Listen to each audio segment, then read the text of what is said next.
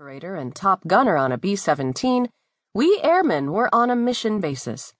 In the 15th Air Force, flying out of Foggia, Italy, we often flew so many hours that some missions earned us double credit. When we'd flown 50 missions, our tour of duty was completed.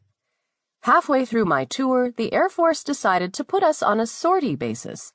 That meant that we were credited with a mission only when we dropped bombs. To complete our tour on a sortie basis, we had to drop bombs 35 times. All in, my box score reads that I flew 52 missions and dropped bombs 35 times. As an airman, of course, I go with the larger figure, so when asked about my service, I say I flew 52 missions.